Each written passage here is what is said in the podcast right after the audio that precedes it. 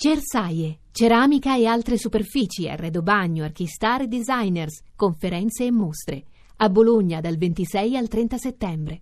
Continuiamo con un po' di cronaca che sembra quasi mondanità, ma non è così perché si parla di divorzi, che sempre più fanno parte della nostra vita di tutti i giorni e delle leggi che fanno parte di, questi, di, queste, di queste, cose che, che, capitano anche nella nostra vita affettiva, sentimentale, soprattutto quando ci sono di mezzo poi i figli, e poi i soldi. I soldi che, gest- che, che regolano poi queste, queste, queste mattanze de- dei cuori in Italia e all'estero, in America. Pensate a Angelina Jolie e Brad Pitt. Tra poco. Noi siamo su Periscope, ci potete seguire anche, ci potete vedere se volete. Twitter, Periscope e entrate negli studi di Radio Rai, negli studi di Italia sotto inchiesta, se vi va. E poi con gli sms 335 699 2949, Twitter chiocciola sotto inchiesta. Allora, saluto subito Gianetto Regassani, presidente dell'Associazione Avvocati Matrimonialisti Italiani. Benvenuto. Buonasera. Buonasera. E poi dovrei avere in linea Leonardo La Gravinese, è giusto? Esatto. Bene, esatto. Presidente, Buonasera, benvenuto. buonasera. Presidente della Confederazione Nazionale Investigatori Privati, anche questo, italiani. Allora, io vorrei dividere gli argomenti in due e chiudere con... eh, con gli investigatori privati, perché è un, è un, segmento in più che aggiungiamo, ma ci dovrà aiutare in questo anche sempre Gianetto Regassani, perché ci dovrà dire eh, i confini nei quali gli investigatori privati, per quanto riguarda sentimenti, matrimoni, eh, convivenze, tutto quello che volete, investigazione, eh, insomma, in quali, in quali, confini possono, possono, fino a che punto possono arrivare, dove possono, devono fermarsi eh, gli investigatori privati. Chiaramente lei, Presidente, dirà la sua prima di tutto, eh, chiaramente. Allora andiamo per gradi, oggi è una giornata un po' particolare, si parla del divorzio di Veronica Lario eh, e Berlusconi, eh, Berlusconi sembra che abbia fermato Veronica troppo cara, sto leggendo il titolo di libro, Silvio non vuole pagare. Per l'ex premier un assegno da 1,4 milioni al mese è eccessivo, al mese, così si tornerà in tribunale. La causa può durare a lungo. Poi entriamo in Angelina Jolie e Brad Pitt, che è tutto un altro capitolo perché mi interessano due o tre cose di cosa dice o direbbe la legge in Italia in quel caso. Allora, andiamo per gradi.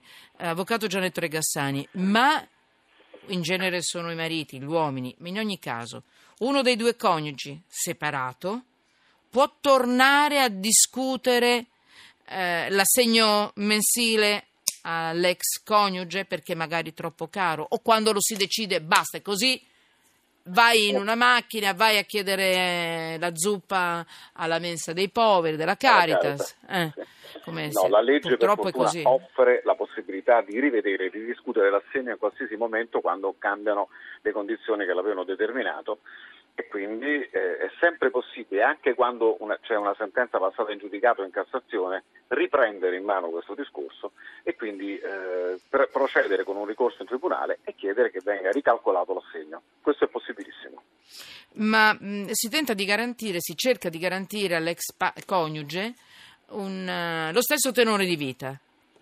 Però, Ma... mi scusi, faccio un discorso forse contro alcune donne è giusto garantire lo stesso tenore di vita alla donna, però per fare questo molti uomini non hanno lo stesso tenore di vita, anzi vanno sottoterra.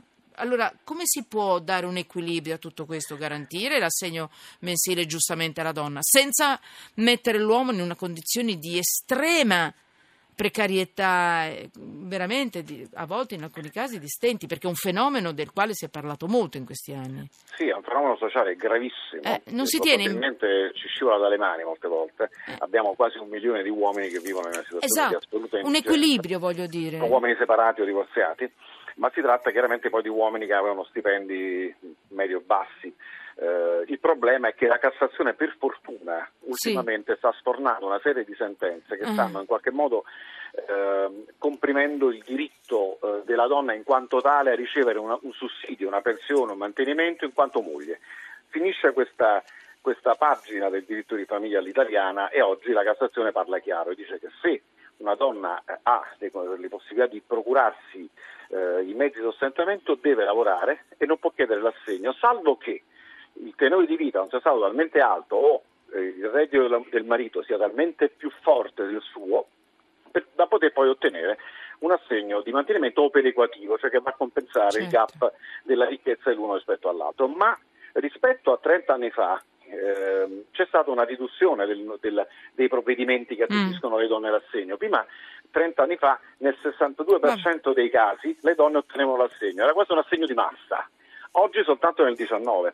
Quindi sta cambiando tutto, no. per fortuna c'è anche una, credo anche molte donne per fortuna oggi hanno fatto un, un salto di qualità anche sul piano della dignità di non chiedere sempre soldi, magari per i figli sì, ma non per se stessi, anche perché per fortuna molte donne oggi sono eh, entrate nel mondo no, per carità, se ne hanno bisogno, per carità, capacità. uno deve anche aiutare. Ovviamente ma... se si tratta di una donna che sta in condizioni eh, di non poter lavorare, è inferma, eh certo. è anziana, beh, io credo che è chiaro che c'è un principio di solidarietà, ma anche lì i giudici sono chiamati a eh, calcolare l'assegno in maniera che anche l'uomo continui a vivere, perché non è che poi per far vivere la donna l'uomo deve morire. È questo, questo che, che noi stiamo piace. vedendo tutti eh. i giorni in tutta una città come Roma, dove ormai vediamo gente che dorme in macchina e sono magari insospettabili funzionari di banca, carabinieri, poliziotti o anche giornalisti. Anche avvocati. Che il cartellino e poi dopo non hanno i soldi per vivere. Questo non è accettabile. N- non mi piace, lo dico da donna, non mi piace. Cioè, tutti e due devono vivere, mantenere una, una, vita dignitosa,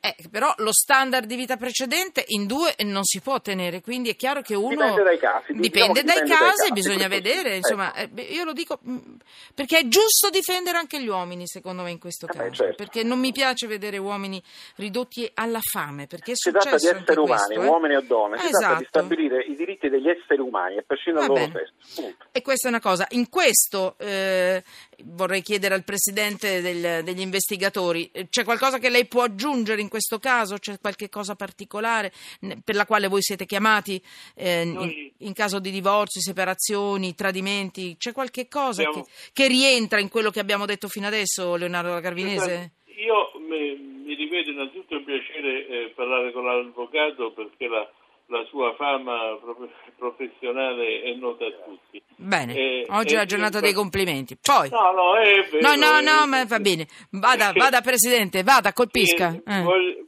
eh, no, devo dire che eh, comunque il nostro compito è assolutamente inquadrato sulle necessità della, della, dell'avvocato, perché eh, spesso può succedere che il il marito tradito che vuole prove sulla infedeltà coniugale della moglie, eccetera, ci dà incarico così, ma io oh, ci dà incarico di svolgere investigazioni, quelle che sono lecite e contemplate appunto dalla legge che si possono sviluppare. Io personalmente, eh, professionalmente, tengo moltissimo al eh, colloquio con il legale, poiché non voglio innanzitutto far spendere del denaro inutile. Vabbè, ho capito. Ma voglio e dire, le chiedono qualche indagine legata e collegata uh, a qualche fatto che può portare il, per dire il marito a fare anche lui il furbetto e non, non sganciare nemmeno una lira. Ma, so, ma certo. Eh, certo. Ma no, eh. E quali sono in genere le piste che voi seguite? Per esempio può succedere che eh, ecco, la moglie lavori e il marito eh, eh vuole, vuole eh, appunto dimostrare questa attività che svolge la consorte e quindi anche per poi quantificare quello che poi discuterà appunto l'avvocato nella sede opportuna. Vabbè, ho capito, non mi vuol dire niente. Avete dei no, limiti deontologici? Avete fin dove potete arrivare? Innanzitutto abbiamo, oltre a quelli deontologici, primi di quelli deontologici sta una, uh, severe, una severa legislazione che, che ci obbliga a, a, sia fra, fra, la parte della privacy e quella del, eh, che riguarda il testo unico di legge pubblica sicurezza, ci obbliga appunto a lavorare nella, eh, in certi limiti e senza oltrepassarli. E, e poi la gente ti chiede di tutto, ti chiede le cose che non, potrei, che non puoi fare e che non potresti mai fare se non lo fai per... Lei è un bravissimo investigatore, non sgancia no. un'informazione manco a rincorrerla sono con la cornetta vecchio, in mano. Sono un vecchio carabiniere. Eh, io ho un grande rispetto per l'arma, ma come intervistati siete un disastro. Non mi ha detto un tubo e mi ha mangiato. Allora, avvocato Gassani. I investigatori per noi sono come il prezzemolo in tutte le minestre, li chiamiamo tutti i giorni perché, per esempio, scoprire le infedeltà scoprire come si comportano i bambini, se lei lavora al nero, sono tutte prove che noi possiamo ecco. poi acquisire e portare in tribunale e, e queste, dipend- queste poi sono decisive per la sentenza, per esempio sull'assegno di mantenimento. Molte donne, per esempio, soprattutto in alcune regioni, lavorano al nero, quindi non hanno busta paga. Se scopriamo che lavorano al nero, bene, possono perdere anche parte dell'assegno di mantenimento o in, tu- o in, tutto. Quindi è evidente che gli investigatori, quando sono bravi, e la maggior parte lo sono, possono essere utilissimi perché le loro prove sono, si, si possono produrre in tribunale. E come fa a produrre una prova che una persona lavora in nero? Beh, loro ad esempio fanno degli, dei pedinamenti eh, per strada, non possono foto. entrare in luoghi, ecco, in luoghi diciamolo, privati, diciamolo. possono fare fotografie facciamo, per strada, possono pedinare dei servizi di osservazione appunto. di osservazione, Ah, osservazione. possono eventualmente acquisire Esatto. informazioni da persone, poi sono gli avvocati che devono poi concentrarsi per portare poi in tribunale il tutto. Magnifico. Allora, eh, ce la facciamo a passare la musica? Nine. Eh, leggo un messaggio, però almeno un messaggio che è arrivato al 335 699 2949. Ricordo che siete su Periscope, non riesco a leggere i messaggi di Periscope perché purtroppo mm, mi è partita la linea del, del mio piccolo iPad. In ogni caso, un messaggio lo posso leggere. Io sono un divorziato in lungo calvario che mi ha dissanguato facendomi rasentare l'indigenza e, in- e non ve lo posso raccontare. E ho perso tutto, anche mia figlia, ormai da dieci anni. La legge, e questa è una frase che io non vorrei mai sentire nella mia trasmissione, la legge non è uguale per tutti in Italia. Grazie avvocato, grazie, Grazie. investigatore, capo degli investigatori, presidente dei degli investigatori, Grazie, Confederazione Nazionale Investigatori Privati Italiana. Grazie, lei... A lei, eh? E a me. la seguo quando posso.